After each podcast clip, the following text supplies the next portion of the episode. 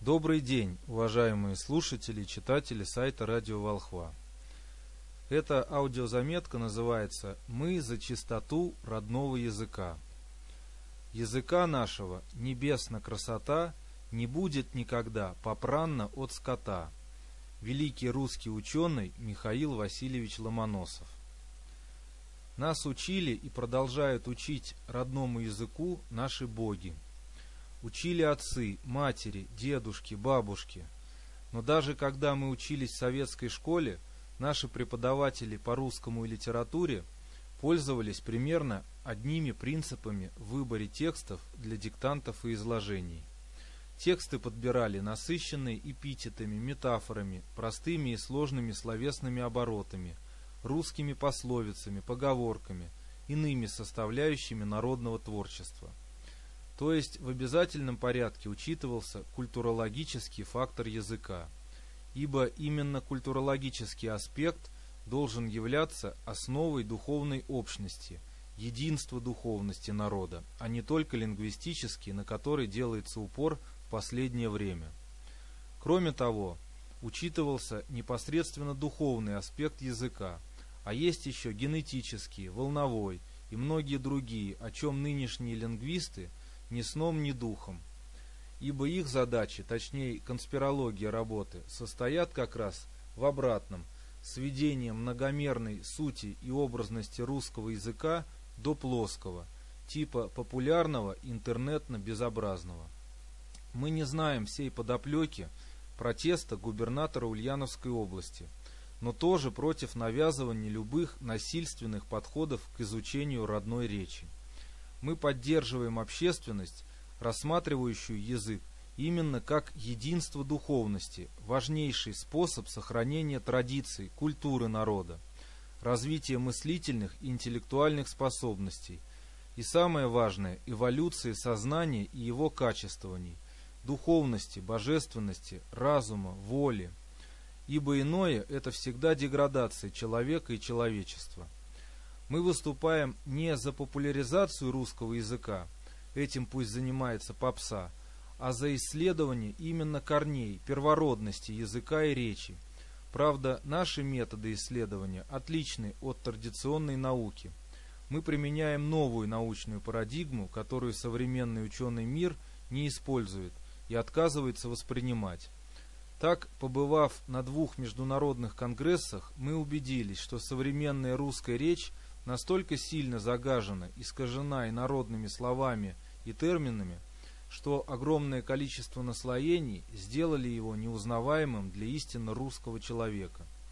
При этом наибольший вклад в искажение первородной сути образов русского языка внесло и продолжают это делать, во-первых, христианство, а во-вторых, так называемые христианские лингвисты. Так, за последние несколько столетий – начиная от вероломного вмешательства в первородную матрицу русского языка чужеземцев Кирилла и Мефодия, из современного алфавита были изъяты почти все юсы, которых насчитывалось свыше 30. Утрачена исконная образность буквиц, подменена суть и иерархичность их символов и так далее. Именно поэтому мы рекомендуем изучение первородного языка, который собирается ныне энтузиастами по крупицам. Нашими источниками являются боги, духи земель, образы и звуки природы, камни, надписи на них, древний эпос народов мира, русские песни, стихи и многое другое. Изучение основ первородного русского языка должно вестись в совокупности разными исследователями, ибо сюда входит и первородная нотная грамота, которая, кстати, состояла из девяти, а не из семи нот – и цветовая грамота, и система творения химических элементов, и уровни сознания, и система символизма, и строение многомерного мироздания. То есть это действительно многослойная, многомерная, многоступенчатая, объемная, разворачиваемая во времени и в сознании исследователя целокупная система знаний, рун, вед, древних предков руссов – и у других народов и народностей обязательно должны сохраняться национальные культуры и традиции. Так, в естестве своей природы каждый народ имеет изначально родной язык, данные ему первопредками или богами. Ибо происходящее сегодня насильственное навязывание народам чужих языков, так же как и смешение языков, одинаково плохо и ведет, во-первых, к искажению образности, утрате способности к логическому и абстрактному мышлению, и, во-вторых, вследствие несовпадения вибраций носителя и исходного генетического кода языка, к нарушению лингвистического и физического здоровья. Несоответствие ритмов приводит к сбоям дыхания и кровообращения, к нарушению охлаждения мозга, к маразму, слабоумию. Таким образом, в руках безграмотных преподавателей и чиновников в современной системе образования язык приобретает обратную суть, становится средством дебилизации молодых поколений, что, очевидно, входит в успешно реализуемые в настоящее время планы врагов человечества по силовой глобализации народов. Источником же «диктанта» в кавычках у древних руссов при изучении родного языка с самого раннего детства являлись естественные образы природы.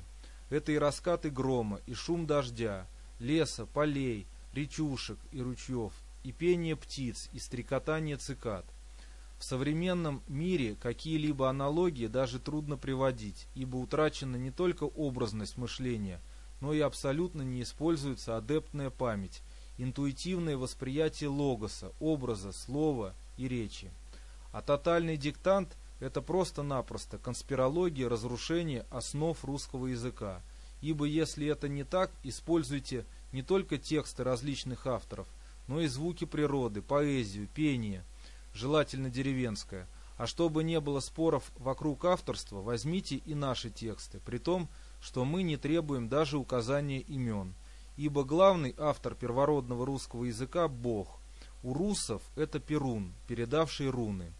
И каждый исследователь, как это делаем мы, может самостоятельно стать автором, сотворцом.